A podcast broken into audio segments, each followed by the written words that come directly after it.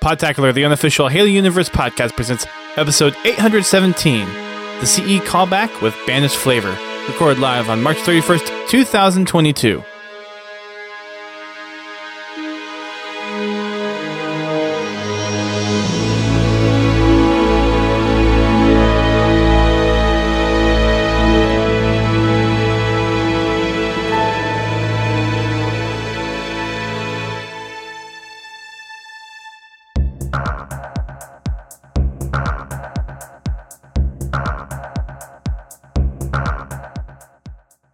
Everyone. Welcome to Podtacular, the unofficial Halo Universe podcast. I am one of your co-hosts, Duststorm, I'm your other co-host, Godzilla T. and we are hostless tonight, but we're back after being off last week, entirely last week, actually. Uh, we didn't Mhm. have Halo, we didn't have Crack Friday, we didn't have the podcast. We took the whole week off last week. And I will tell you, I'm, you know, granted I had other things going, which made it worse, but uh, it was kind of nice to take a break. Yeah, it definitely. Every once in a while, it's kind of needed. But we're happy to be back. Um, we're actually going to be talking about the Halo Infinite campaign finally. Only took us three months to actually, you know, get it on the books for the podcast. But, anyways, Well, you know, we didn't want to spoil it for anybody, right. But unlike YouTube. I think I think that right. I think it only really counts for. What would you say is a, a safe, like time frame these days to forgo spoilers? Like at least a month. 72 hours. well, I guess when you're thinking about it that way, sure. Anyways, I mean, for talk- anybody that would really matter to. right. So we're going to be talking about the first two missions in the Halo Infinite campaign before we even reach Zeta Halo. Well, technically, no, we do reach Zeta Halo. We do, just not the We open just- world. Right. We don't reach the open world part of Zeta Halo. But we're going to be talking about that. Uh, first off, though, we've got a little bit of a community recap, actually, for Achieving Halo this past Sunday, because we did do that. Started doing some Spartan Assault, and it turns out that the Xbox One version and the PC version actually do have, or I guess the Xbox One version does have the co op stuff. So Bobby hopped on with me, and we actually got gold stars on all five operations Nice. within or all five yeah in camp i forget which way it is which but the f operation or campaign or whatever it is we got gold stars and all of that. So that was fun to finally get done. Uh, there's one more co-op achievement that we didn't quite get but we'll be working on that a little bit. If you can remember that far back uh, how was the latest Fraggin' friday? I guess from nearly two weeks ago. Yeah. Um, we had a lot of fun. You know, we just kind of hung around in matchmaking.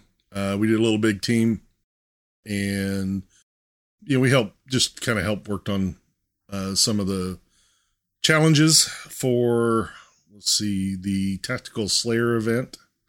Right. I forgot. Did we actually split up the party? No, we didn't. Okay. We, we all hung together and uh, once the party got big enough, we just moved into big team. Had a lot of fun. Good.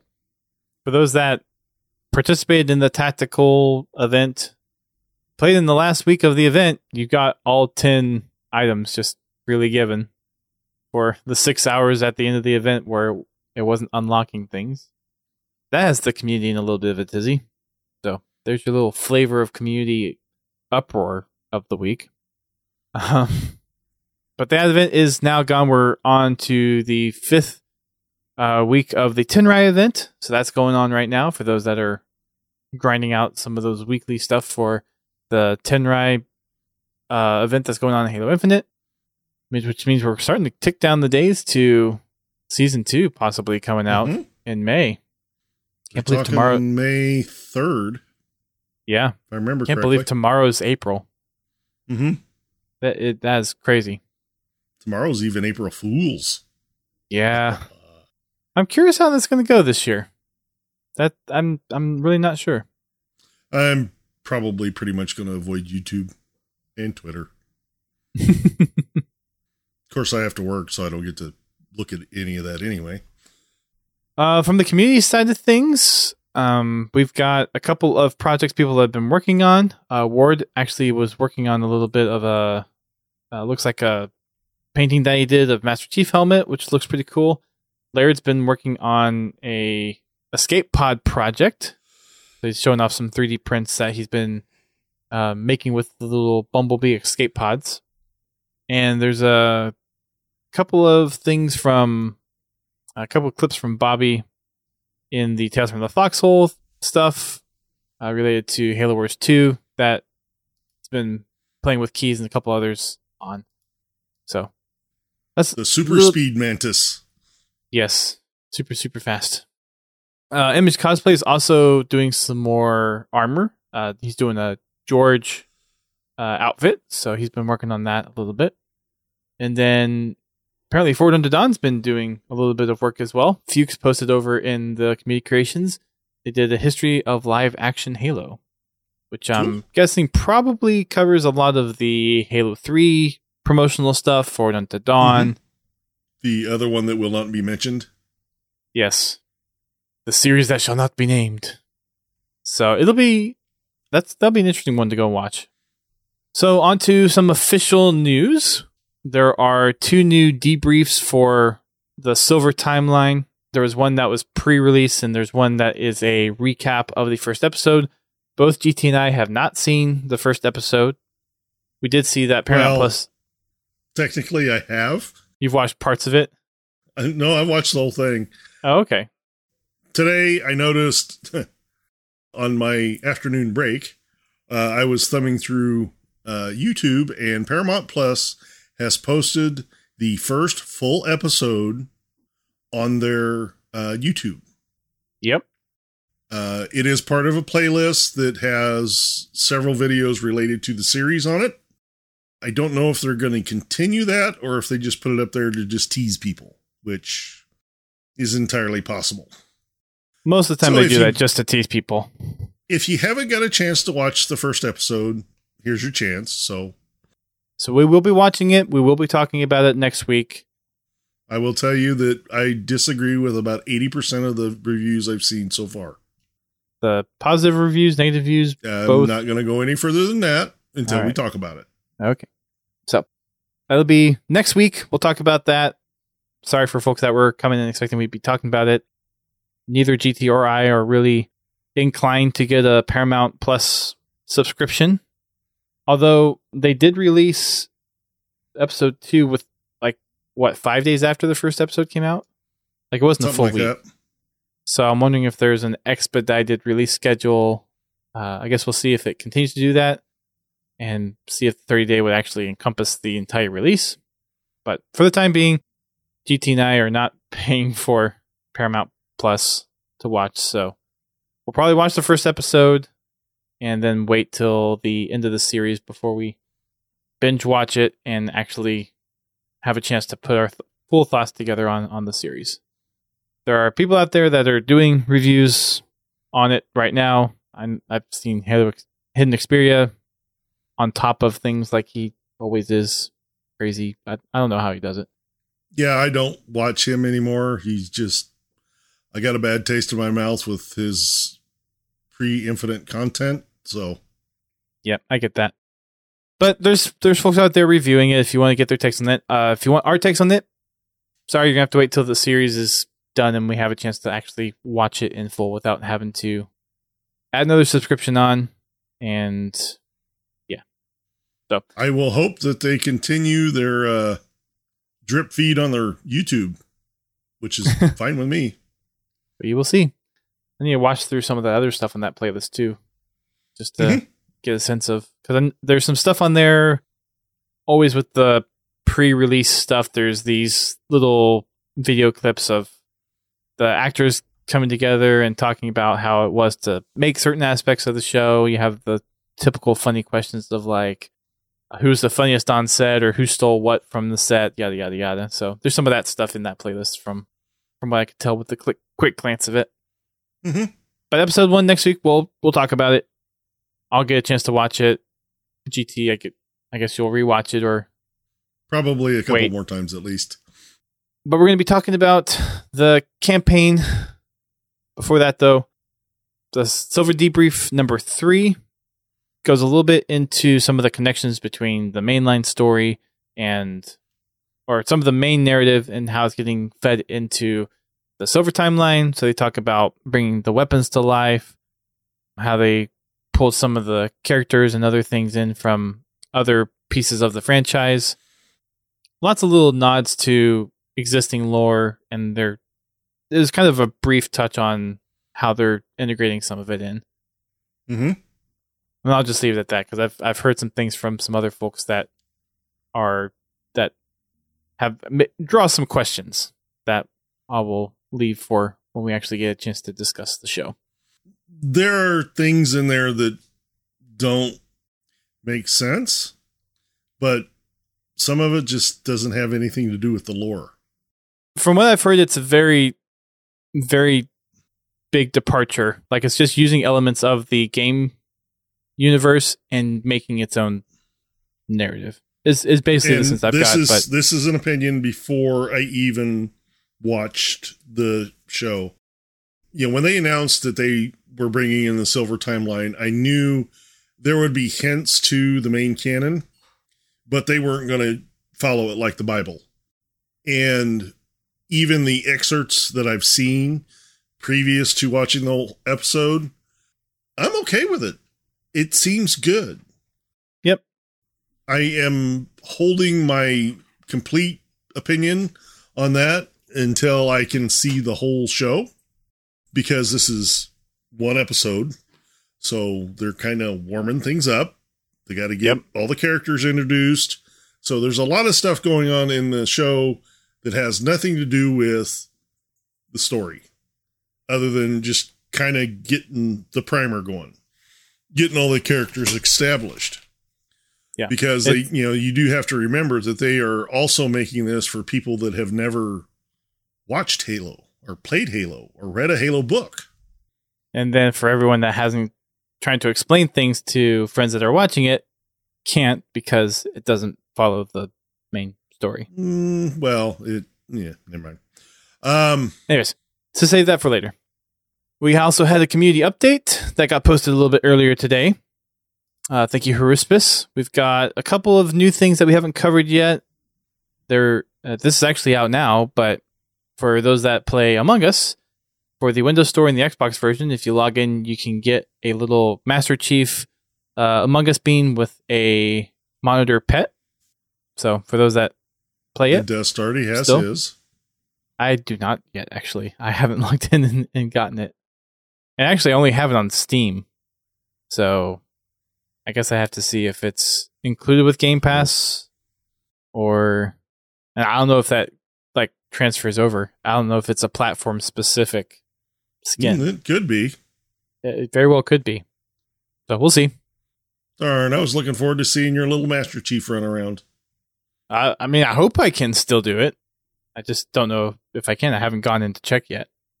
Granted, I didn't know it was coming out today. I just saw the kind of sneak peek post on social media yesterday that it was coming, Mm-hmm. and then there was the announcement today. It's like, oh, it's live! Surprise! Surprise! Uh, like I mentioned earlier, for those that participated in the tactical ops event for the last week, there were some issues that prevented challenges challenges from progressing.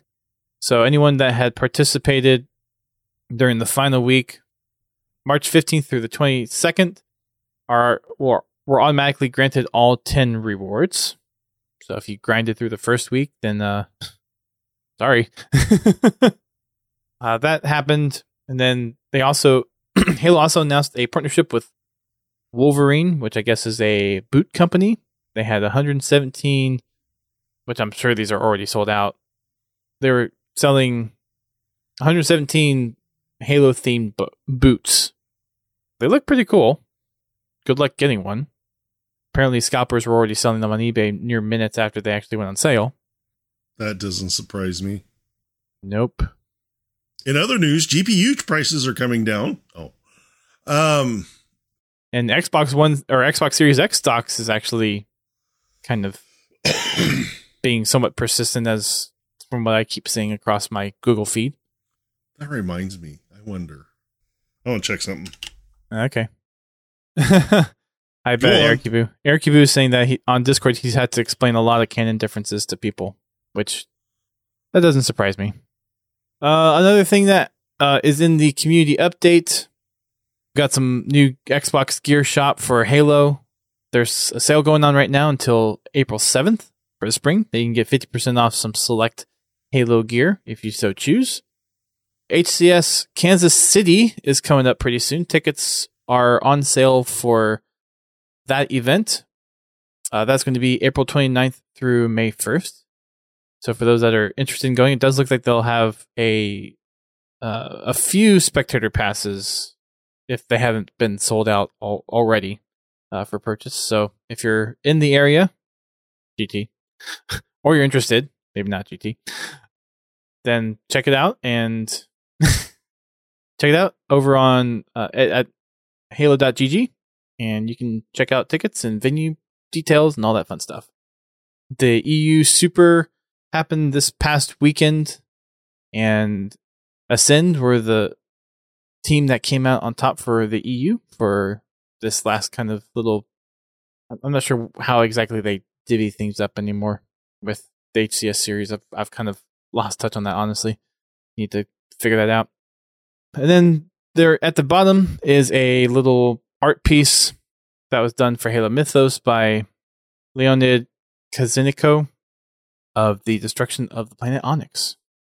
So that's all the official news that we have on the Halo side of things. Unless someone in the chat knows if I missed something or GT, did I miss anything that you're aware of? Uh, nothing that I'm aware of. I feel like a lot of the attention right now is on the Halo TV show and just lack of Halo Infinite content from the community side of things. So a little bit of a lull from the game perspective, but uh, we'll talk about the first episode next week. So for our main course tonight, we've got the first two missions of Halo Infinite. Uh, starting off with the the cutscene of Master Chief fighting Atriox and losing that battle. Let's talk about the cutscene a little bit. You mean of Master Chief getting his ass kicked by Atriox? By Atriox, yeah, and how swift of a of a kill the Infinite took from the Banished. Pins and Bob Bobby Oath po- talked or they made a post in Discord, so thank you, Pins and Bobby. We've got a couple of things to to bounce off of from the community side of things, but yeah. Sorry, what were you gonna say, GT? Well, you know, honestly, the uh it's not I never thought that the Infinity would be undefeatable. It is a very strong ship, but it is one ship. And it can't, you know, it's I mean, even with its, you know, underslung frigates, it's still just you know, it's a small fleet it was basically just overrun by superior forces. Yep. Atriox had already planned ahead for the Infinity showing up. Yeah, So we learned that later on in the game, but yeah, you do well, you can tell by the cutscene that they were prepared for the Infinity's arrival. oh yeah, that's that's true. I mean, you can't you don't have to you don't have to be a genius to realize that the banished were ready for the infinity when it showed up. Mm-hmm. Yeah, they caught it off guard. Mhm.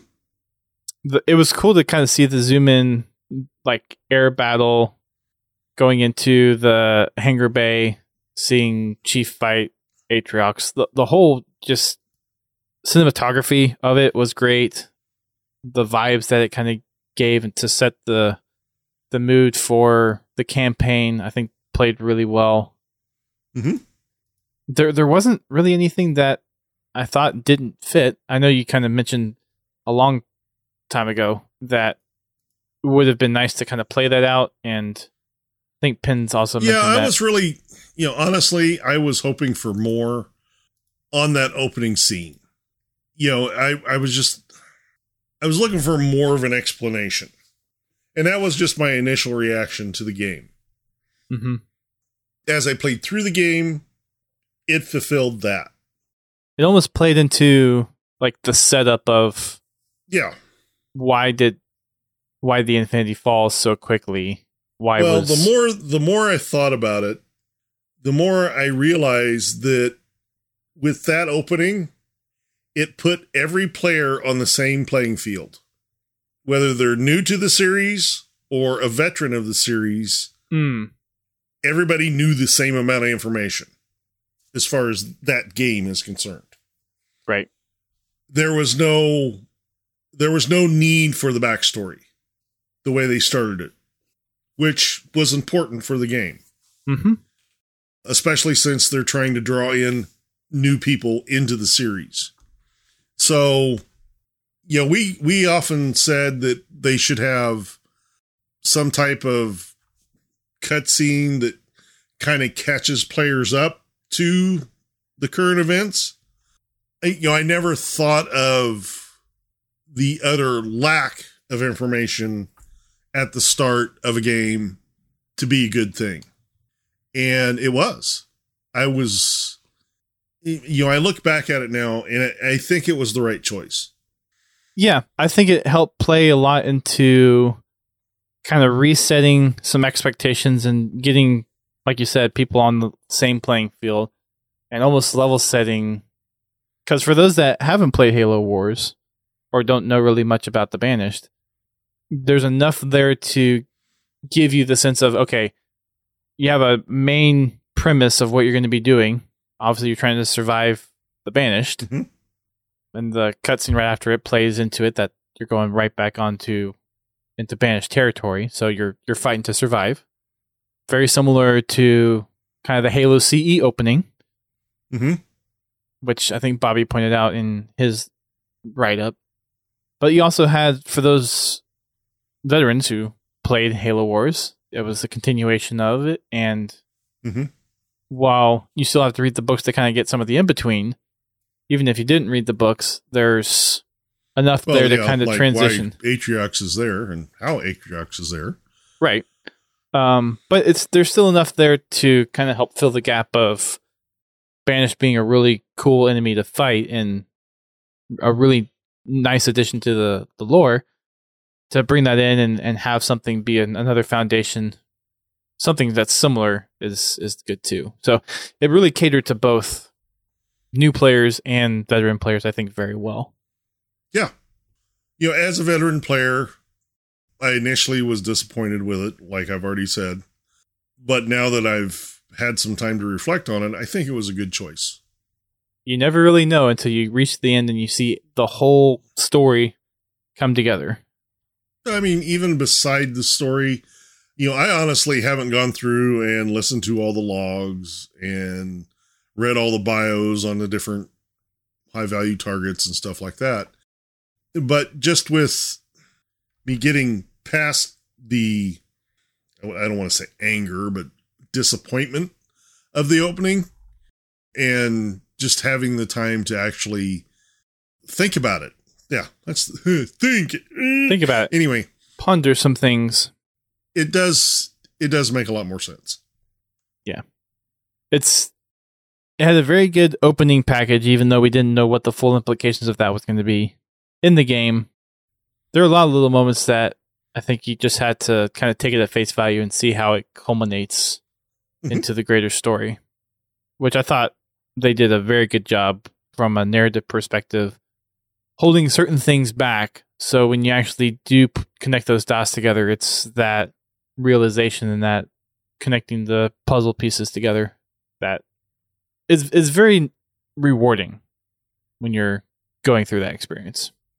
I do kind of agree with your original assessment. The cutscene did feel kind of short. It would have been nice to have a little bit more action, a little bit longer, but I think there was mm-hmm. enough there to at least set the ground level of what one of the main overall pieces of the campaign was going to be about, which was surviving the banished. And to your point, to just see Atriox whip Master Chief around like a toy and Master Chief barely being able to do anything about it. That was uh I still think that, that Master Chief should have been able to at least split his lip or something. Uh, yeah, I understand, and this goes to, uh, you know, Atriox's backstory. He is, he's he's a badass. Yeah, If that, and that's the that's the point. That's the whole point. yeah, if you want more information, I highly recommend you go on YouTube and look up the Halo Wars 2 cutscenes. There's a lot of information in there about Atriox that helps explain that fight. It explains why he's so terrifying. I guess is Yes. the word that Uh, comes to mind at the moment. Atriox, I, I will say Atriox is unlike any enemy, any other enemy in the Halo series. yeah, It, I mean, even in some in some instances, he's more terrifying than the Flood. and definitely more terrifying than the Covenant. Yeah, I mean, the Covenant was. Now that I'm thinking about it, Covenant in Halo, I guess I'll say the the Bungie Halos, really. nice, Bobby.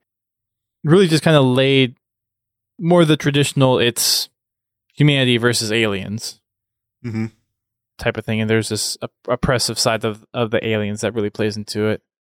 Granted, what they built up narratively with the Covenant, and then how the story within the Halo games really melded with the Arbiter siding with the humans and really coming to terms with the Forerunners' original intent were, and yada yada yada. All that was was good, but as far as a threatful presence, an actual enemy to respect, the introduction of the Banished in Halo Wars was kind of that refresh that the Halo franchise mm-hmm. needed. And it really played well and continued that throughout the Halo Infinite's campaign. And even this initial cutscene is just like, okay, this force is powerful enough to take down the star protagonist of the entire franchise in a matter of 20 seconds. Really makes you, and, and the, I think the emotion that they were going for and they delivered on was these are the stakes that you're up against. This is the nearly impossible fight that you have to survive. You got I will luck- say I will say one other thing about the cutscene. As much as all of us wanted Blur to do the cutscenes, they did an awesome job. Yeah, there's something special about in game. It's I mean just the quality of the the scenes. Don't get me wrong, Blur could have blown it out of the water even further than it already was. Mhm. But it was so refreshing to have that. It really was. And that first cutscene, it, while it wasn't blurry, it was in engine rendered. Yeah. It wasn't actually in engine, it was just in engine rendered. Still, uh, you know, it was still the game wasn't just playing a video. Right. You know, it wasn't just open this file, play. It was it was a nice return to form Mhm. with how all of Bungie's cutscenes were. Mm-hmm. Really getting that sense of not taking the player completely out and doing a separate cutscene for the game. Halo 5, I guess, was the only game that really relied on cutscenes. And, well, and Halo 2 Anniversary. Um, cutscenes being. Or no, I guess Halo 5, did Halo 5 during game have in game? They had in game. Okay. Well, with the exception, well, no, I guess actually the opening cinematic was as well. I don't think it was. Okay. A, I don't think it was a pre-rendered video. So it's just Halo 2 Anniversary that had the stuff, but that was kind of a special case. Anyways, Well, that and Halo War, Ha- Halo Wars. well, yeah, all the Halo Wars stuff between missions. Yeah, But that kind of makes sense for an RTS for those to be pre-rendered because those narrative story bits are more cinematic in nature versus the the field that you're on for a an RPG. Anyways, yeah, uh, the the game was polished enough graphically where everything that they did cutscene wise being in engine was was great. yeah, I And- definitely had no qualms with that. and all the issues that we had two years ago, they they knocked it out of the park. They really polished up the game. Even the pilot cutscene that we got from last year's E3, that Mhm. was even touched up. Although there Yeah. there there are elements of the of that cutscene that I wish stayed in versus the new one, but there's some of the elements of the new ones I like better too. So give and take. I think it was a good package. What they decided to show us, I, I, I enjoyed it. They did make some changes to it, but it also the changes you almost pulled at the heartstrings a little harder, and it it it, it actually added a lot more realism to the scene.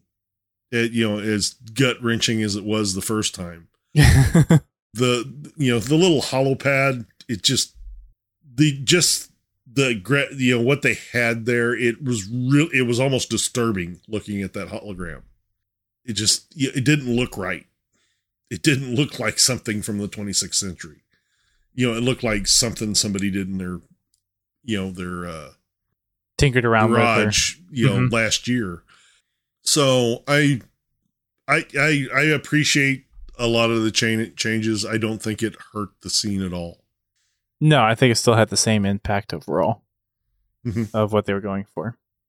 The scene didn't really change much from what we saw during E3. I don't think there's really much other much else to talk about. Obviously, more details of the Mhm. Pelican because of finished product, more details and facial expressions and, and all that stuff.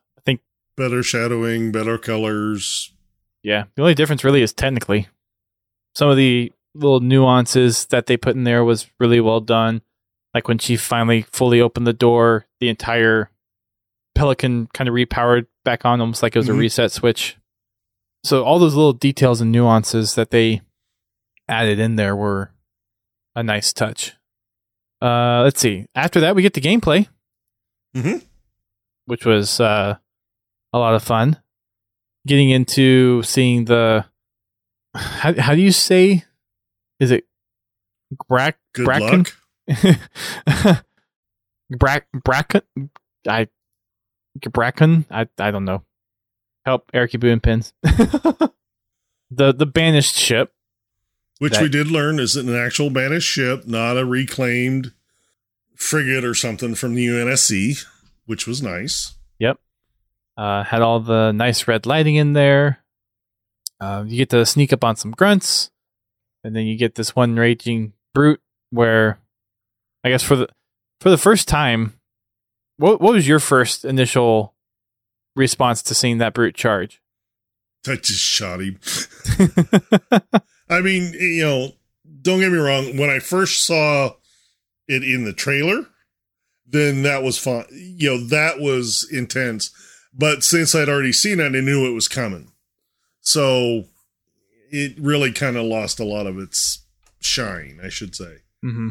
Um, it's still a cool scene, especially when Chief looks down at the door sliding by his feet, going like, "You just didn't throw a door at me, did you?" yep. It's like, uh, well, okay. And then if you're on any difficulty but legendary, it's pretty easy to take them out. Yeah.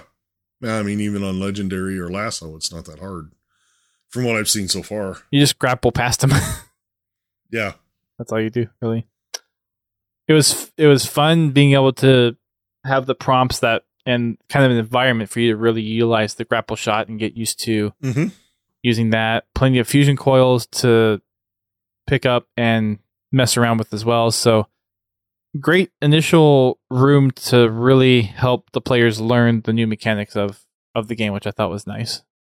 Getting used to the waypoint system. Yep, the fusion coils, the he- the new heads up display, and how that was laid out. Um, a few weapons to pick up if you knew where to go, or if you were just exploring. So overall, a good first room to really get a player oriented to how Mhm. the game's going to go. So kudos to three for three on on that, because some of those can be rough, like Halo Two. Yeah. Um, so yep. Um, after that, just kind of running through, you get to hear a little bit of Escharum talking about Atriox. So getting to learn about the antagonist of the game. Uh, there's also some little quibs if you're patient enough to listen to some of the banter between the brutes and the grunts. Mm-hmm. A lot of the detail is just is really nicely put in there. The pathing was not too bad either. While there was some kind of uh, circle back a little bit, it wasn't the straight kind of in and out that we got with uh, some other games, but it did remind me a lot of Pillar of Autumn too. And I know I think Yeah. people have said that it, it feels very much like a Pillar of Autumn esque level, Well, but not you know, I will paste. say, either. yeah, I will say that these first two levels drew heavy inspiration from Halo CE. And you can see that in the level design. It just not really the you know the the graphics or the art style of the level, but just in the level's layouts. Yeah.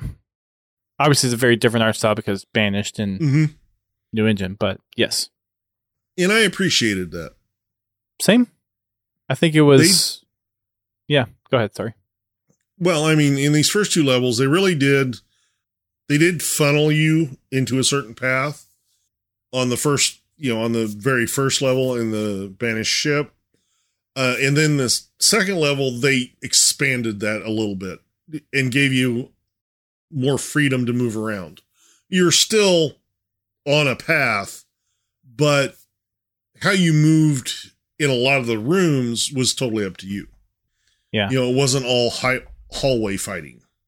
Well, the nice thing with the banished level, you did have a few of those side hallways, kind of like you did with, again, Pillar of Autumn, where you had you, you Mhm. could either go head on with enemies or take the side hallway and try to flank them. So there were a few of those opportunities in that mission. Uh, but then, like you said, with the second mission, there are vastly more ways that you could take to get to a place. And I almost feel like Mhm. the second mission for Infinite felt more like a felt a little bit more like a truth and reconciliation mission, Mm-hmm. Pardon me. but inside inside the Forerunner side of things. But as far as kind of that mentality of of making it advance, making it to an objective, and then having all the different side paths that you and different approaches that you could take on a specific engagement. Pins brought up in his thing though, he was kind of uh saddened to hear that Escharum was or Escharum was saying that Atriox was dead, so we go from a cutscene that we have Atriox to him being dead. And did we actually get You'll have to wait till we get to the end of the campaign to find out. no uh, like do we know how long in game at this point that Master Chief was out in the Six months. No, I know we know, but like in game were were we told that? Um, Did it say like six months after? Oh yeah, it did, it, it did because at the beginning of the cutscene it said six months before. Yeah, so it, it does. yeah. So you know that it's based. So sometime in those six months, you basically just know okay, Atriox is supposedly dead. The moment you pick up the what? Oh, okay, so Bobby was reminding us that it's also no, we were talking. Yeah, we were talking before that point because that's. I think that's the first time it's actually said in the campaign how long it's been. yeah I mean, yeah, it comes up in text, but I think that's the first time somebody actually says it. when Cortana does when you pick up Cortana. The weapon. or sorry, the weapon. Yes. Sorry, gotta gotta retrain my brain on that one. Also, with the first mission, going through and kind of finding all the little collectibles. Mm-hmm. The skull was tricky though. I did not find that one on my own. That was another forerunner had found it before I did, so had to go back and find that one. I found all the I found all the audio logs. They were pretty easy to find. Yep. The skull I did get help with. Mainly because I was when I went skull hunting, I was kind of speed running it. I didn't want to fart around a lot with it. Yep. Yeah, that totally get that the first time around. You don't want to take it too slow that you're going to just bore yourself out without experiencing the, the story in the game. Mm. Yeah, that makes sense. Well, I mean, I was taking my time and learning about the story through the fobs uh, and the different banished bases, high value targets, stuff like that. um, but I haven't really dug, you know, really deep into the logs. You know, where I've actually listened to them in order, Hmm. so that they actually make sense. You know, I've been Yeah. focusing on just getting all the logs collected, so that I can go through and I can listen to these stories in order of operate. You know, in their in the correct order instead of you know here, here, here, here, because there's multiple stories going on in these logs. and it's a it's a good amount of story too. Like there's I think Mm-hmm. It's Sadie's story on steroids. there's I want to say there's possibly over an hour of just audio log audio. There's a lot. So yeah, it's it's its whole other supporting storyline to the events that happen. You even hear Lasky on the Infinity and and Mm-hmm. Roland and Palmer and Chief planning the evacuation, and then when you get onto the ring, the Spartans there and some other Marines there, the band like yeah, it's it's a whole another supplementary story or sets of stories to to the game. If you haven't had a chance to check them out, I highly recommend you do. I haven't seen a particular YouTuber or video up there cataloging everything together, but I'm Halo assuming they're is actually going through the story of Infinite, um, and he's focusing on specific sections of it at a time. Um, that probably helps. he he's already gone through some of the UNSC logs, um, you know, explaining what happened with the Infinity and stuff like that, and he's you know he's just kind of breaking it down into smaller chunks. That'll help people digest the overall story because there's a lot in there. Mhm. There's a lot in there. If you don't speedrun, that is. And of course, he expands.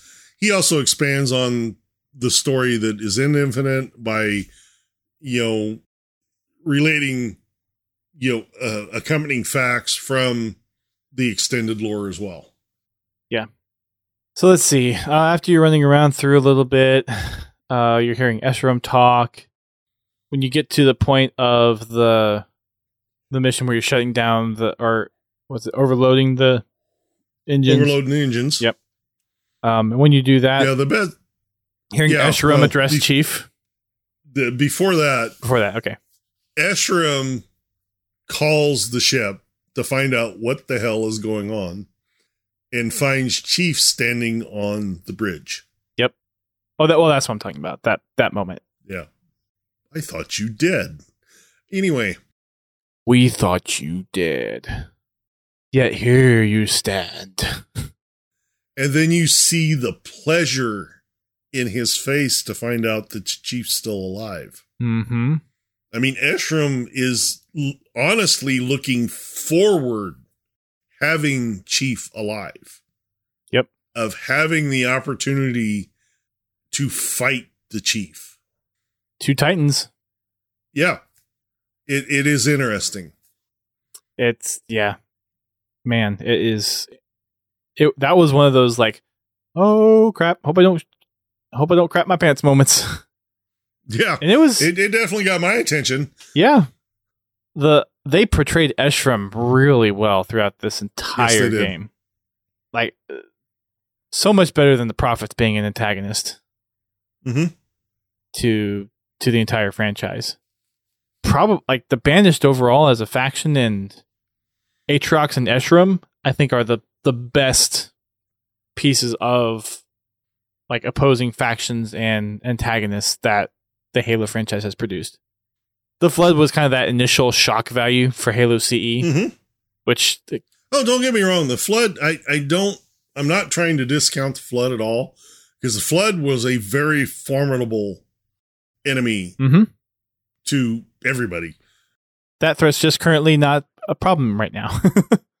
More or less. Well, I mean, especially once they introduced the Gravemind and you started interacting with the Gravemind, that changed the flood in my eye uh, in a big way. It became a lot more calculated. It became a lot more sinister. So, yeah, it was. And that storyline can only It- last for there. Yeah, and that storyline can only last for so long without waiting for some kind of uh, change in story. So uh, I, I think the flood is going to be back. It's just a matter of kind of on hiatus, going to explore this Mhm. banished side of things, uh, see if the endless has anything to do with this, and see if there's going to be eventually some kind of endless flood banished UNSC major have at it in some kind of campaign expansion or maybe a future Halo title or Well, see whatever the, they do with it. the, The banished story is by no means over with. There is still unanswered questions. Oh, sure. And there's going to be a lot of D- and I DLC. can't wait to see where it goes. Yeah. hmm I can't wait to see where. yeah, the Battle of Five Army, Armies, Halo's version of Battle of Five Army Armies. Yeah, Get my mouth to work. Word vomit. Anyway, it's you know in this first level, you learn a lot about Escharum, hmm and basically this whole level, Chief's just trying to survive. Yep. Get the pilot to calm down for a minute. Because he's up there basically like telling Chief, get me out of here, get me out of here. Yeah, it's uh it's quite the it, it's a it's very action packed level. You're not you know, it's it's a pretty quick level, which is nice. You know, we get to see Chief's hacking skills. Punch it. Mm-hmm. That's how Chief hacks things. He punches it. Yeah. Anyway, Punch it, break it. it's, The- the, it's hacked. Yeah. but you know, after this room, you know, you set the engines up to just be destroyed, and then you you have the escape run, yes. which is you know the basically the last level level on Halo CE, but on foot.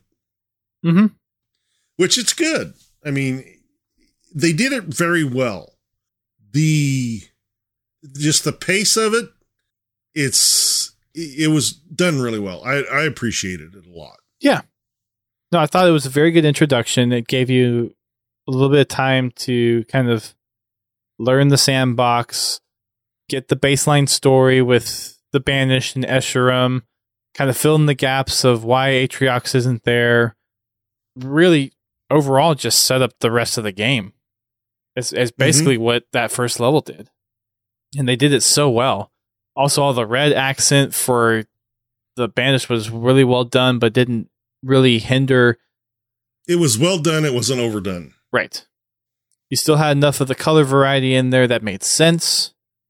The standout for all the the data logs, data pads. While the UI is cluttered at the bottom, uh, the other HUD, HUD elements throughout the game are really well were really well put into place. The one thing I did going back to the HUD, the one thing I was questioning was grouping everything down at the bottom. Yep. Which I would have preferred to have it spread out personally. But the way they did the controls for those items, it makes sense. Because With how much stuff is they- going on, yeah. Well, and I haven't gotten the hang of this yet. Uh, yeah, I've never been much of the D-pad guy. Anyway, it makes sense because it's all it becomes like using your thumbsticks. You don't have to look at your thumbsticks to use them. Once you figure out the controls for those two little boxes, you really don't need to look at those little boxes anyway because you know what you selected. You just have to get that ingrained in thing- your yeah, the only thing that you have to know is that you actually have, in the case of grenades, that you have those grenades available. right. So you do have to kind of keep a mental note of what grenades you do have in your inventory. But as far as the Spartan abilities, or whatever you want to call them, uh, the equipment, once you have it, you have it. Yep. It's always there. I do like how it was how how it differs from multiplayer where you once you unlock it you get it and you have the upgrade cycle to really Mhm. enhance those abilities. I thought that was that was a nice touch. and it, it makes it makes it a lot more fun to use. Mm-hmm. I remember when I first figured out that when you upgrade the grapple hook, you get a ground pound. Mm.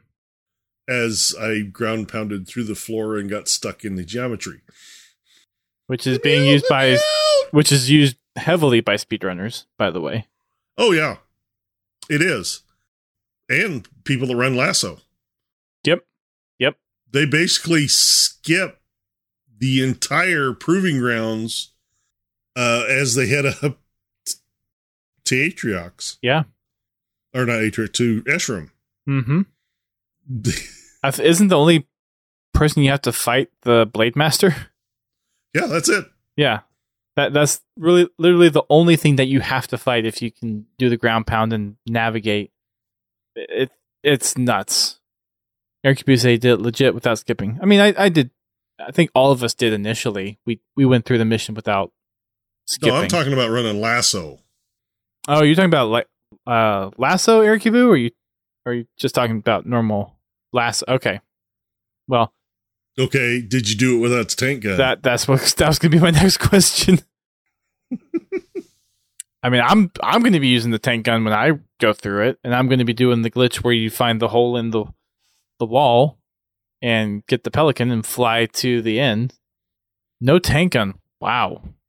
well, I mean, really, once you pick up a rocket launcher, as long as you don't blow yourself up, you're okay. Well, the tank gun you have infinite ammo. Rocket launcher, you don't. Or is there? Wait, is there a skull that does infinite ammo? Yes, Ah, But never mind. yes. But the tank gun you can shoot it. Duelist energy sword and arcane sentinel beam is a good combo. Okay. That sentinel beam can shred. Mm-hmm. It it really can. Anyways, Escharum recognizing Chief, uh, and then the pilot's like, "Do you know this guy?" And Chief's like, "Nope, never met him before." So that that was one of those like, oh, so there's another player in in this fight.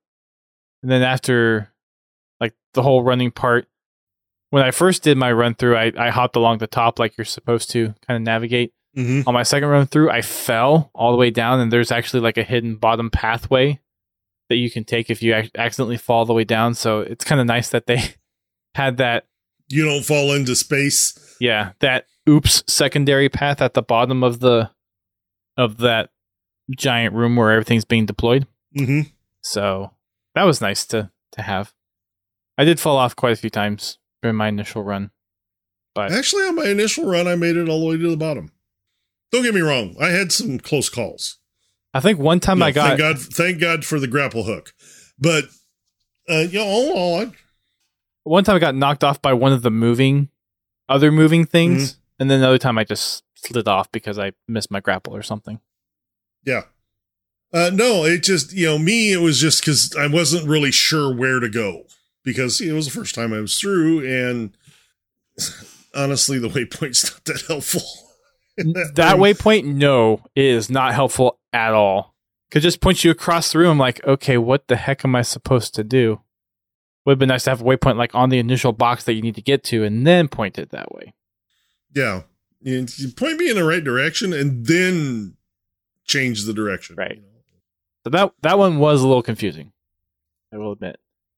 But you get to the end, everything starts blowing up. You lose gravity, and Then you get ejected, yep, floating out in space. and then you're floating in space again. Yep. But this time, the pilot's able to actually pick you up. Uh, Bobby said in his post that he really liked the way, I think this was Bobby, it's either Bobby or Pens, but really liked the way that you were introduced to Zeta Halo. Actually, it was Pens. Mm-hmm. Uh, just seeing it out there, seeing it broken, like that was the first time in game that we actually get to see the ring post the initial cutscene and it blown up Mm-hmm. really good just frame setting or where the rest of the game is going to be taking place. Definitely. I do hope some other part of the DLC gets us to the rest of the ring that's still intact, but time will tell. Anything else to bring up from the first mission? No, I think it pretty much covers it. So on to the second one, where it is ring destruction and lightning and blue. Very contrast from Banished Red to Forerunner Blue. Red versus blue. Oh, Exactly. Uh, before that, though, we got the cutscene where we see uh, Tremonius and Escharum talking back back and forth, and Escharum's like, "I'm so so happy. I'm invigorated that Chief is alive, and I get to fight him." And Tremonius is is shaking in his boots, like this risks everything that we've been trying to to do. hmm Um, that whole dialogue back and forth just really set the tension, and really.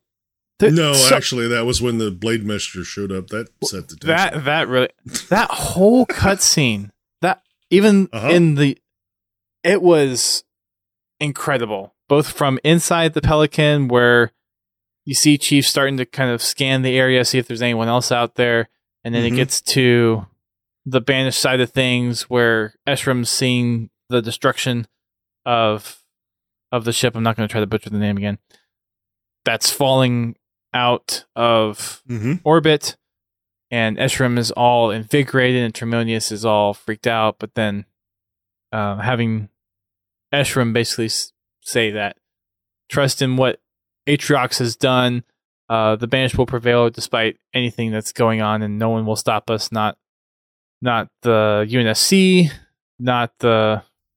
Did you say the flood? Or Mm, I don't remember if you Yeah. said the flood. and then not her, which is like okay, what's this other her yes.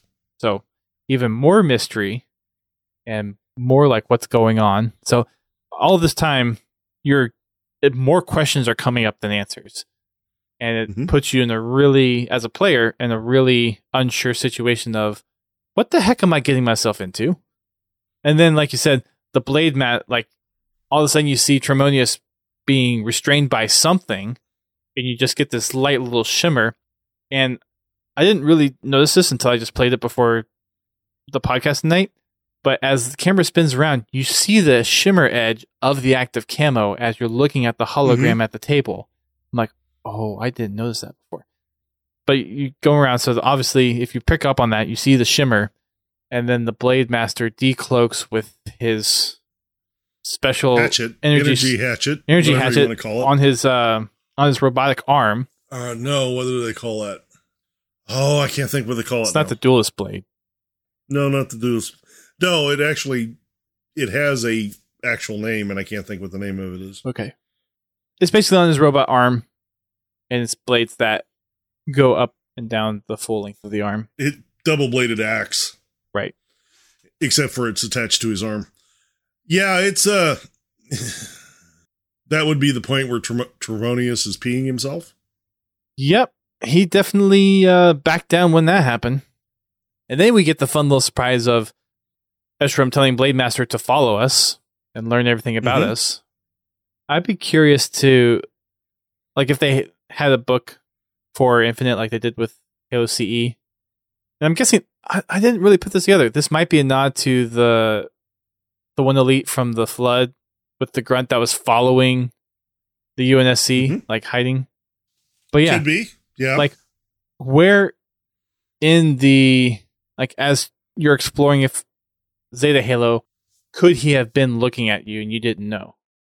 Well, there have been, I have heard people claim, and I haven't seen it yet, of a cloaked phantom following you in game.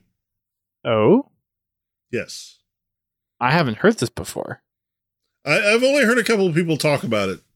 Uh, I have not yet to seen it. It's one of those things that it could be someone's imagination, or it could really be there. But you have to yes, you have to catch it just right for it to be seen because, of course, it's a cloaked phantom. So it, it's not easily seen unless certain light in certain lighting. Like I said, I haven't seen it. Hmm. I I'm curious about that. I might have to peruse YouTube and see see about that. That's interesting. Yeah, I don't think I've seen any YouTube videos on it. I've just heard people discussing in different Twitter conversations and other places. If it's true, that'd be cool. I kind of like the idea better of Well, I mean, the Blade Master is following us. Yes. So And we do learn that later on that yes, he is actually following us, even though we don't see him. I mean, obviously, game mechanic wise, your path is going to be different than. But it'd be cool to just like if you like turned the corner, you just saw a glint Mhm. that just instantly disappeared. The idea of of the Blade Master following on foot, though, compared to in Phantom, sounds a little bit more, for lack of a better words, cooler. but yeah, going into the second mission, I guess is there anything else you want to pull from the cutscenes? no, yeah, we can go on. We get the ping for Master Chief to go find some message that was being pulled in and needs to be decrypted and couldn't be decrypted by the ship. So, going to find it. Master Chief takes over control of the, Pelican, much to the pilot's Master Chief hijacks the Pelican. Yep. much to uh, the pilot's dismay, and You want to what? Oh, then lands on a broken part of the ring with it shooting lightning everywhere. Not difficult first approach, but you wind your way around, going in and out. The pilot's obviously getting your feed because he's commenting on how broken the ring looks, how pretty it looks, but how broken it looks. Hmm Eventually making our way to Cortana, or the, the weapon, sorry, not Cortana. yes. Um, and along the way, there's a lot of hints to the story. You come across silexes in this level, which are Forerunner storage devices for Races. bio, and- yeah. but different races. And you do come across one flood silex At the very end. at the very uh, well towards the end um, and then you also see a lot of human silexes and if you dig around in the room with the silexes you can find a rat silex Really? yes Which room? the room with all the silexes Well, there's multiple rooms. the first room that first room Is the first room the one that's spinning around with Cortana? i believe so Okay. There's a rat one. or maybe no maybe it's later Because the, the flood No, Silex is at the very later. end. Like at, at the elevator, it's the one to the right instead of going to the left to get the power Mhm. feed. But anyway, you'll have to go look for that one. Um, and then you know we we go through the the twirling rings of silexes to find the weapon. Yep. And this is the first time that we know that it's stated that it's been six months. Right. As far as in game versus the cutscene saying six months Mhm. previously, I believe. So the weapons, and we've seen this cutscene before. This is the one that they showed off Yeah. previously. And it's still just as cool. Yeah, and it's exactly the same. Same dialogue, same everything. Yeah, still just as cool. Just that realization of what's going on. Uh, she was supposed to be deleted, but she wasn't. She was supposed to take care of finishing off Cortana, but he doesn't remember doing that. So more questions than mm-hmm. answers, of course. Takes the weapon from the pedestal. We got a little elevator ride for some some narrative, and this is where the echoes really start to come into play. All the the floating bits of data within all the corridors, and this is where, if you you're not familiar with Halo, three for three really starts to dive into this is the using all of these little echoes. This is the entire history of the Halo franchise in the video game form boiled up into these little moments. It's I I'm Well, they they do tend to stretch them out through the game, but Yeah. they give you they give you a lot of important information. and they start at the beginning. They start with Halsey choosing John, giving mm-hmm. them the number, the program that she's been working with. So it is throughout all the echoes that you get in the entire campaign, you basically get the story from Halo CE to Halo 5 through mm-hmm. Halo 5 up until Infinite. And it's it's really I would be curious if they're like to see if there's anyone out there that well, I know there are people out there, but to get a perspective from someone who hasn't played Halo before, who Halo Infinite is their first game, and what their experience is with the echoes and learning about the background of it. Mm-hmm. Because it really does play into quote unquote fixing some of the things that 343 perceivably did by some of the community to to the narrative, some of the holes, some of the differences that people might not be as keen on, but it weaves everything together so well. Well, honestly, 343's been a lot better at it than Bungie was. Because Bungie really didn't care about the extended lore. no, they didn't. Cuz there only 7 books came out during Bungie's tenure, I believe. Yeah. The original trilogy, then Ghost of Onyx, Contact Harvest, Cole Protocol, right? And then Evolutions, I think, yeah, Evolution. was just as 343 was taking over. Yeah, so just basically those 6 or 7. But you know, even at that, Bungie in those stories, Bungie, I, I really think they took a really hands-off approach to it. The original trilogy, well, the Flood is basically Halo CE. Basically, So they basically just tell the video game story with some added with a lot more detail.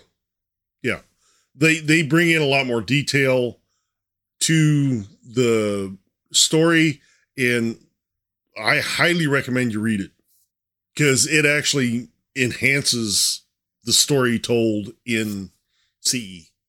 Yeah, It makes it after I read that book, it made me appreciate a lot of the little things in CE a bunch.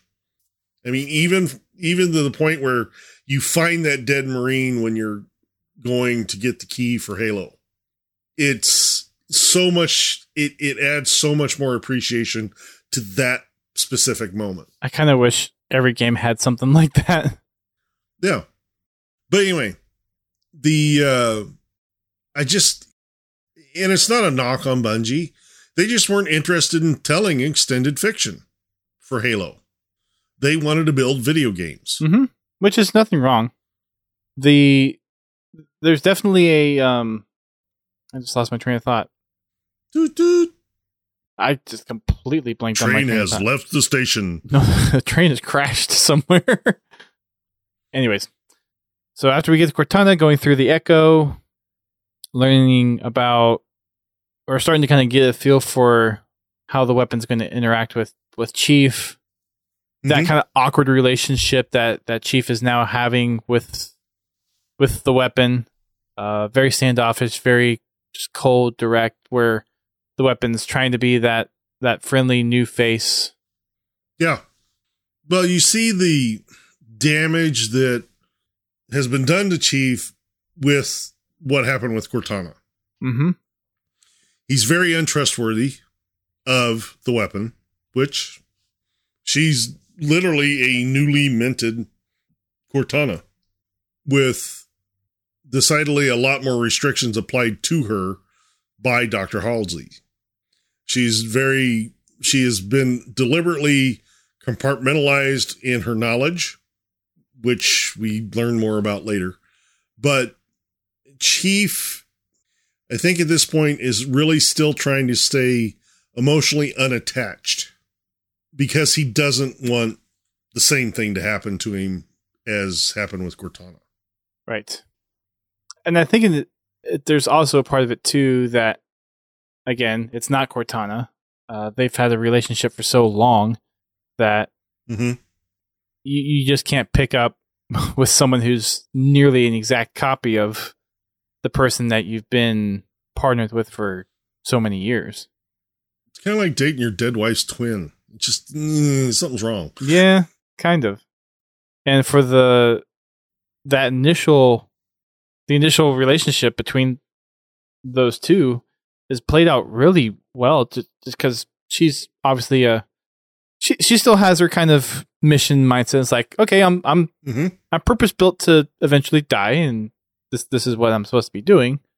But she's still kind of chipper, kind of the the new inexperienced Naive. naive AI. Mm-hmm. And I'm sure Cort like Cortana would be the same way if if she basically Cortana. Well, uh, actually, you know, from the books, that's Cortana was kind of the same way. Not really the naive part by the time we actually get to meet her, but she was this upbeat, happy, bouncy personality. Mm-hmm. Yeah, and the weapon is the same way. and Chief's just very stoic and very Mhm. mission oriented. And you even see that when Chief inserts the chip into the back of his head, there's the whole isolation protocol going on, which that HUD element piece, I love that piece. Like it, it looks like an mm-hmm. actual HUD element where you're getting all this in narrative.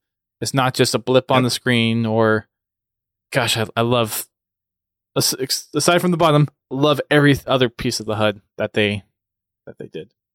And just how that drives some narrative too. Because some of the interactions that go on further down the campaign when we get when we talk about those missions and those experiences plays into that. So even even the even the HUD is a character Mhm.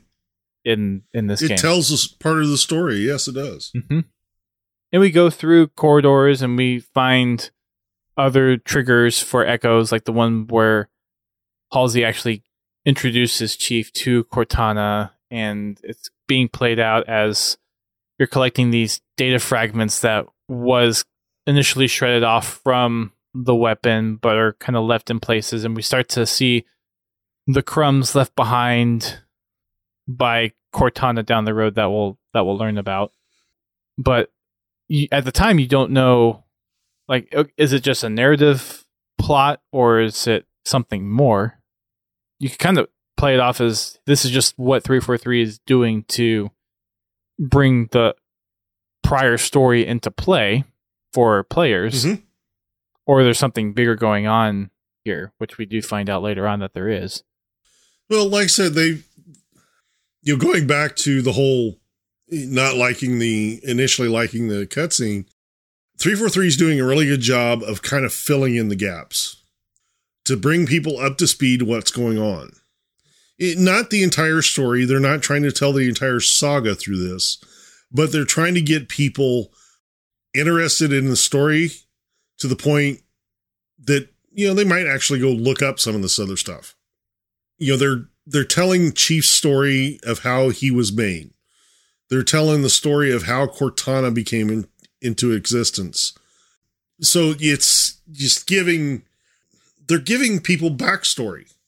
So you know these first couple of missions, you know, just like I said about the TV show, they're building the story for the new players. Mm-hmm. And the nice thing is the way they did it for people that know it, it's they're Easter eggs Yeah. you know they're not distracting from the story they're just kind of neat little nods to what we already know Well, and the whole introduction of just need to see visualized Yep, you, you got on there. I, I was going to say to see the whole presentation of Cortana to Chief played out in a visual style compared to just reading it in the books is a nice, nice touch. So overall, everyone wins with how they've presented that part of the story. yeah a lot of the stuff that they've done in that is stuff that we've never seen i mean we've read about uh, we've heard about in other ways but it's never been right there in front of us Right. And it's it's like I said, it's nice little Easter egg stuff for those that have read the books, and if Mhm. and if not, you're you're learning. I mean, Halo Infinite, by and large, is a culmination of everything that has happened throughout the all the Halo games, minus well, all the mainline games, plus Halo Wars Two, just by nature of the Banished. Mm-hmm. No, they also, you know, they did something unique, and I, it really surprised me when I saw this the first time. They actually made Cortana purple. Mm-hmm. Back to the Halo CE purple. Mm-hmm. That was a good nod. Although she's Well, they She's purple I- throughout the rest that- of the echoes too, so it's almost yes, well, they did it one to nod back to Halo CE, two to differentiate Cortana from the weapon. hmm So that that that was a nice nice thing to do. I appreciated that. and almost as a, And as they- a reminder to like as we'll learn down the road of th- this is Cortana's dying wish for the chief. There's Uh, There, there's a lot to unpack we'll get into we'll get into that later. Yeah.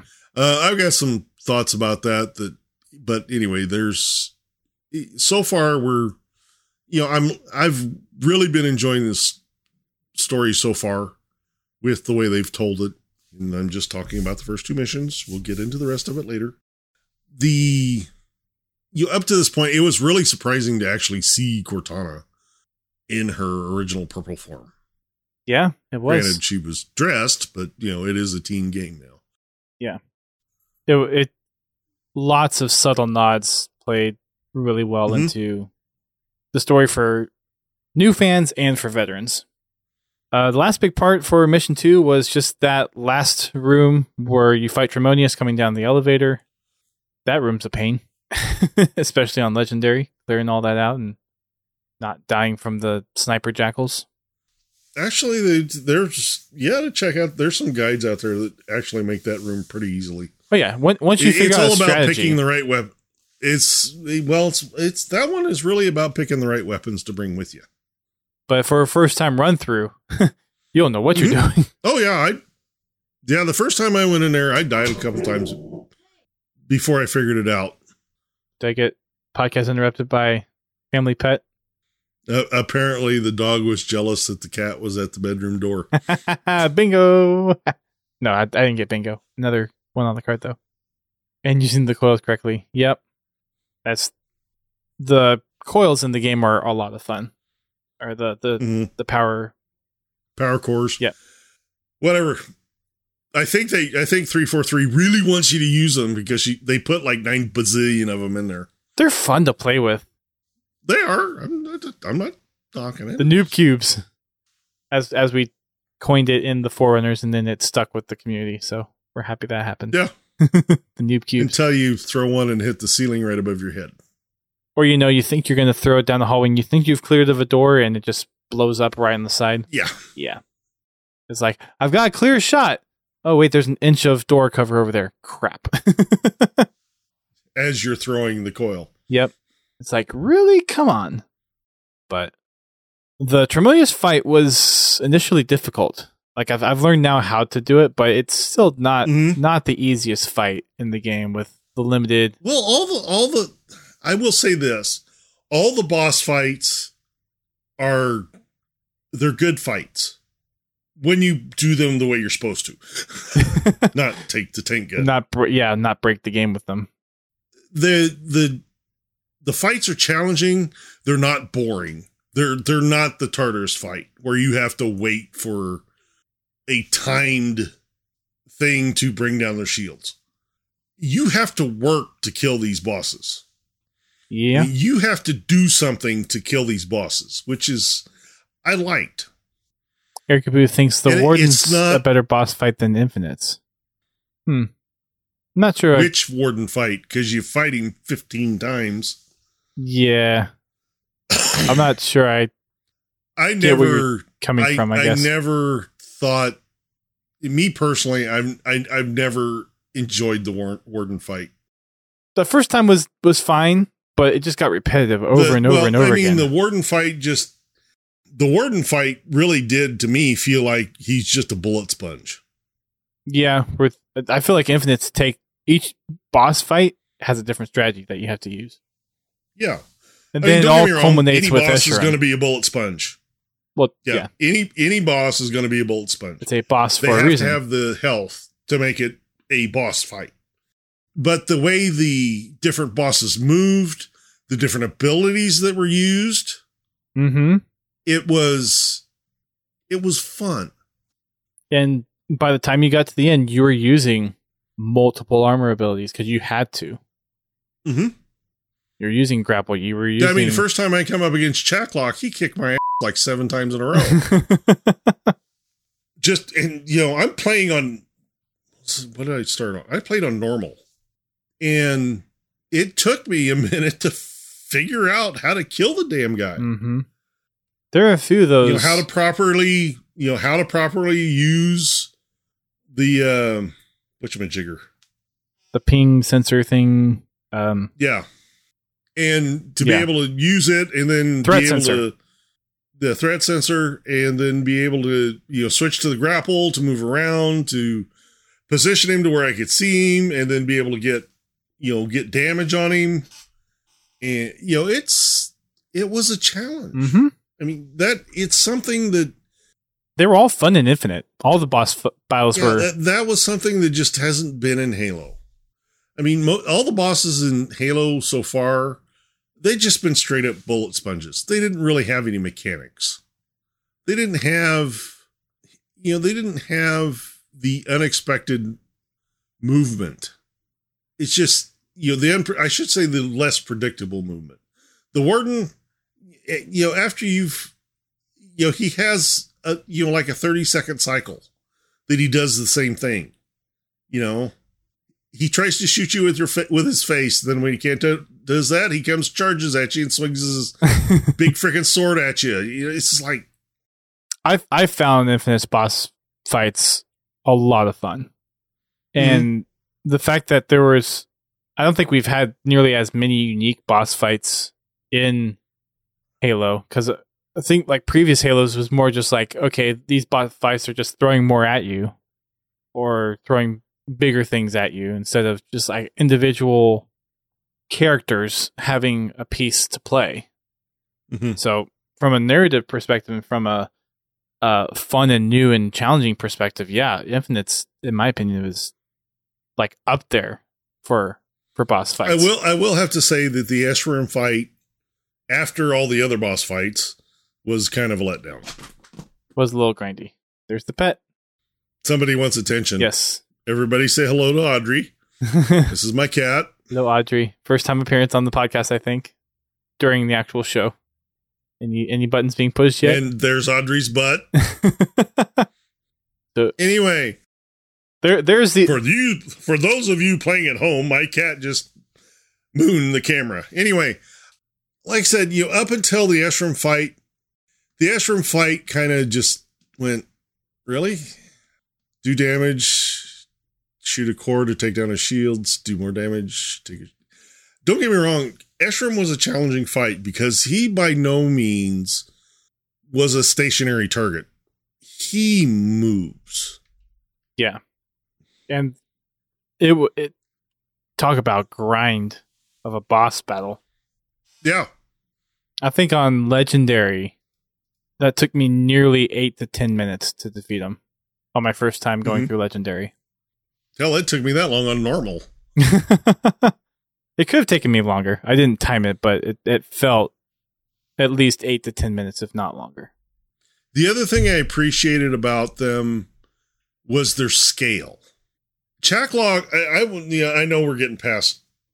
uh, yeah, I mean past it- first two missions. yeah.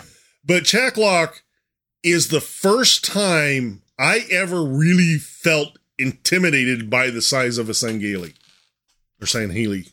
Sorry. That is the first time I ever had any real appreciation for how tall an elite is.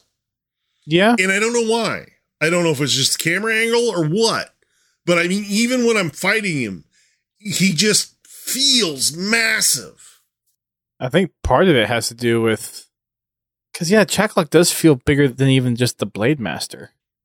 hmm I wonder if it's just because Chak 'Lok is supposed to be a maybe he maybe he's a tall elite for being elite. Well, like I said, you know, elites come in all different sizes. I mean, they're not, but you know, it's just that is the first time I'd ever really had the appreciation for how big an elite is because elites are taller than Spartans, but I've never really felt that before. Mm-hmm. No, I, I I, you know, I never really felt like I had to look up at an elite playing until the game. until that one. Yeah. No, I I, I agree. And Chak 'Lok is the only elite that really gives you that that vibe. Well, I mean, even the Blade Master does to a point, but just not to the same level. No. you know, he still feel, you know, the Blade Master still feels big, just not as big as Chak 'Lok. Right. Same with the Brutes. I mean, you know, we've all fought Brute Chieftains before, but they've never, their size has never really felt that imposing. Yeah. No, I I get it. You know, until, you know, especially when you fight, uh, Tremonius, not so much. Don't get me wrong, he's big, but uh, when you fight the one in the drill, Is that that the Bassus? ass, I think it's Bassus. That one, oh my god, he is huge. He's a tank. Yep. That's what, and I probably that's probably what gets me with the boss fights because they feel like boss fights. The you your And they're all enemy different. looks like yeah they looks like a badass. And don't get me wrong, the warden being you know seventeen feet tall is impressive, but it just I never really got, and it could be because it's a forerunner armature. I just never really got the threat feeling out of him, other than oh my god, now I got to deal with this guy again. Yeah, the the forerunners in Halo Five were not, or sorry, Halo. F- yeah, Halo Five. Yeah, No, Halo yeah, well, Halo, Halo, Four. Four and Halo Five. yeah, the Forerunner faction in Halo Four did not feel as fun to fight against, and in Halo, f- the Halo Five was a bit better, but the Warden was just annoying. Yeah, it's just, and it is probably part of it could be the fact that you're fighting like three times in the freaking game. Just mm. anyway, it's just I don't. I never really, I never really enjoyed the warden fights. I did them because they progressed the story, but you know, generally when I was playing the campaign, when you had to fight the three wardens, I skipped it. Do the grav lift, ground pound. Bye bye. Yeah, once I figured out how to skip it, I just skipped it. Yeah. Matter of fact, I still, on my own account, I still don't have the achievement for killing two wardens simultaneously. Achievement just- hunting night. I just, I don't care. I mean, I will complete it. Don't get me wrong, but I just, I don't. It's just not fun. But anyway, But back to the the second mission. We fight Tremonius. We see all the Silexes. Uh, we get a little bit blurb from the weapon of what they are and that they're chatty. They like to talk a lot. uh, yeah, apparently they talk hmm to the weapon. Yeah. And then for those that have explored, you'll get to see the one flood Silex that has the extra protections around it. That's all isolated by itself. Don't know if that'll come up in DLC or, or whatnot. Possibly could. Maybe that's the way the flood returns. But we get to fight Tremonius, who we saw at the very beginning of the the cutscene with Escharum. So as soon as we see him, you defeat him at the elevator. That was short lived. No, see, that's exactly what I'm talking about, Eric Ibu. Eric Ibu he posted this in our chat. Says, I enjoyed them mechanically more than Infinites. Okay, fair enough. I take a Forerunner weapon, I use my AI to distract him, get behind him, and bam, blast the Warden in the back to take care of him easily. That's it. That's what I'm talking about. He's easy to beat. yeah, these in The Infinite are the- interesting and different. the the ones in in infinite a you don't have the ai to distract them so you actually have to fight them no i'm not saying they cannot be they can't eas be easily defeated. Once you know what weapons to bring with you they can be dealt with pretty quickly. But yeah the you still have to deal with their movement. I get, I get what you're saying, and, Eric. and that's what i'm talking about. It, it it's a little bit more traditional as far as find the exploit, find the weak spot, or find the weak spot and exploit it. I personally just like how it these bosses make you you have to have different strategy for each one. And yes, they are technically bullet sponges because all you can do is well all bu- all bosses are bullet sponges that's part of being a boss but I think to his point though, he's talking about I have yet to, yeah, I have yet to fight a boss that wasn't a bullet sponge. I think what he's saying like is with the warden, there's that place in the back where if you get ex- exposed, or if you get a shot on it, you get the the extra damage and you you stun him. It's kind of like the Bowser from uh Super Mario 64. Mm-hmm. Once you once you get it, you use that weakness to really exploit and, and do the damage. Um, You shoot him three times in the face, it stuns him too. I think it's just a, it, it's just a different preference for I guess the way bosses are done, and we just like the way Infinite did theirs, I guess. Thank you for the Mhm. raid, Hayden. And- by the way, yes. hello, uh, Miniman cheesing the six seven five. Thank you for for coming on over. I don't know if you came over with the raid, but thank you for being here.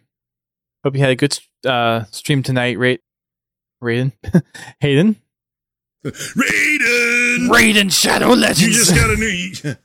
You just got a new name. Raiden, the Ra- the Raiden Hayden. Hello, Sir Lord Silver. anyway, Raiden Hayden. But yeah, I think that pretty much covers the the missions, the first two missions. Any other tidbits of interesting noteworthiness to bring up? We introduced the- the whole power seed mechanic also in this level, which gets used a lot. yeah, that's. I understand why they have it, but It got a little eh, they repetitive. really could have done with. They could have really done without done without that one, especially when you got to go freaking hunt around the map for the stupid power seeds. I mean, once you find them, you find them, but it's like, really. I mean, you know, like later on, you have to interact with a power power seed to unlock a skull. Now that's cool, mm-hmm. and, and a, you know, an occasional door, but The the mechanic was it was nice as a new mechanic. I felt like it got used a little too much. used way too much. Yeah. Yeah. Whereas a simple switch could I have mean, been. I can understand having to clear a room before you can unlock a door, hmm but to have to, yeah, just Yeah. I wasn't a big fan of that one. Sure. Uh, final things from Bobby and Penz's little write ups. Penn says overall he enjoyed the missions and the Tremonius fight. He said it was a tough one, but could do it if you plan properly. And then for Bobby, he was just really taking his time admiring the environments, walking around the corridors. Yeah. So overall, pretty good. I think it's it was a great opening set of missions for the game, both to set up the the story, the mechanics, the sandbox, and as we kind of like after you finish the game and then you kind of come back around, you get to see all the the threads hmm of things happening in the game too, which is is makes the the lore nerd inside of me really giddy, and I'm sure it does for a lot of people too. Just being able to Yeah, I make those you know, connections. all in all, and I'll just tell you right now, all in all, as a package, I love the campaign. It was a great campaign. I, I would put it next to Halo 4. They did a really good job telling a story. They did a really good job on most of the mechanics. It felt, you know, you got that 30 seconds of fun over and over again, which was fun. You know, it really was enjoyed. I, I really did enjoy the whole thing.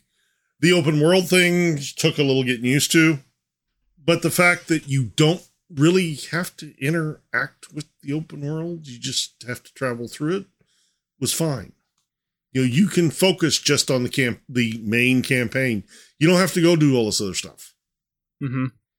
Yep. Yeah. I have nothing else to add to that. So that'll wrap it up for the podcast tonight. Thanks for uh Pins and Bobby who provided us some input to talk about. Um help kind of flavor the conversation and spice things up a little bit. Next week we'll talk about the first episode of the Halo TV series since Paramount did post it on the YouTube channel. So we'll take a break from talking about campaign and we'll hop into talking about the episode maybe we'll find some folks to get on the show. If you have any thoughts and inputs about it, go ahead and give it a watch. Again, it's over on the Paramount Plus YouTube channel right now. If you go over to the Halo YouTube channel, it's also in one of their attached playlists on their page, so you can find it there easily. If you can't find it for some reason, just by doing the, the YouTube search. So that'll wrap it up for us tonight. Again, check out social media, check out our Discord for getting feedback to us and any submissions that you want to have us talk about and read on the show, talking about the first episode of the Halo TV series. And yes, Confal, there is one month free, although we don't know if that one month will actually allow you to watch the entire season. So GT and I will not be watching past episode one unless for some reason they decide to make it public somewhere else. So we're going to talk about the first episode and then probably not talk about until the whole series is out, where GT and I can use our 30 days to binge watch it, and then we'll have our full thoughts about the series then. That's the plan that we're going to do for the the TV series. I know You know, unless we can find a cl- friend close by that has Paramount that we can go over to their house and watch the episodes legally. Yes. Which I I don't know anyone off the top of my head who does, but anyways. And plus I'll use that like when I actually get it, then get the or watch some of the Star Trek stuff that I've been interested in but just haven't watched because you know, another subscription service to yeah. Anyways. Uh just because you have the sign in pins doesn't mean you're not breaking terms of service. So I would check on that. There are, it's, we'll get it watched one way or another. Yeah. we are going to watch it whether we use the 30 day trial that xbox is giving away at the end and we binge watch it there or we end up buying the blu-rays and, and watching it that way. We will talk about it. Don't worry. It's not something that we're just going to completely dismiss. I mean, I do have a friend that subscribes to Paramount Plus, and mm, I probably will wander over to his house one weekend and just binge watch the whole thing, so. We'll, we'll which will be, which will be what, ten hours? Because I think each episode's an hour long. eric was saying there's nine episodes which i'm not sure where Nine we got that number Okay, so nine hours. yeah i'm not sure where that number came from un- unless the last one's like a two hour special Yeah, who knows? So we'll see. Anyways, that's going to wrap it up for the podcast. Thanks, folks, for chumming, jumping into our Twitch chat. We got quite a few folks watching tonight. So thank you all for coming on over and, and watching. Thank you to all the folks who came over from Hayden's Raid. Appreciate your time here.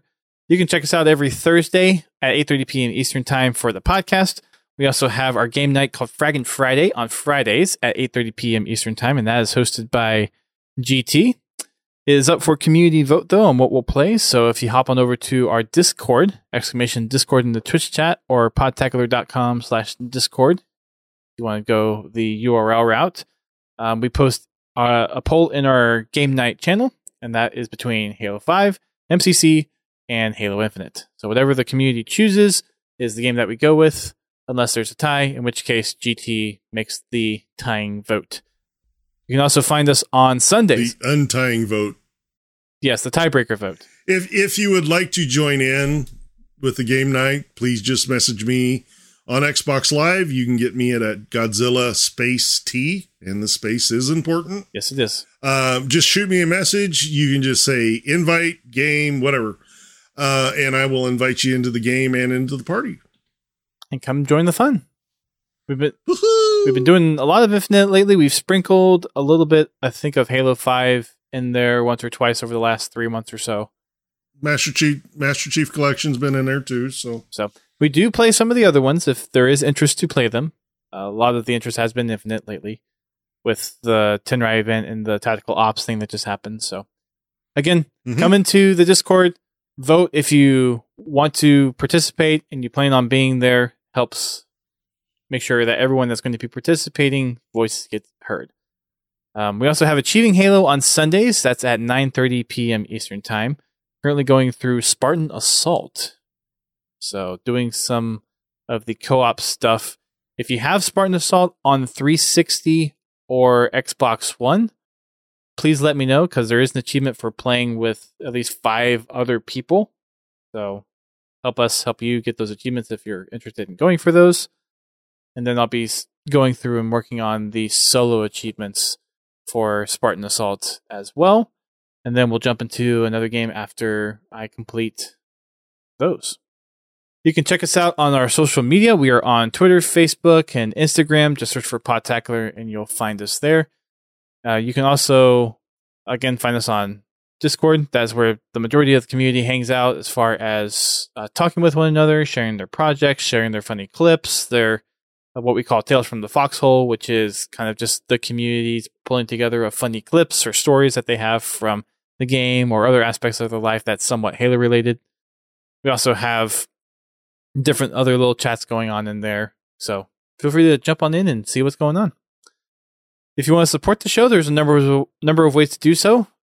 quick and easy ones are to just share us on social media, share us with your friends, share us with other people that you play Halo with that might be interested in the podcast like this.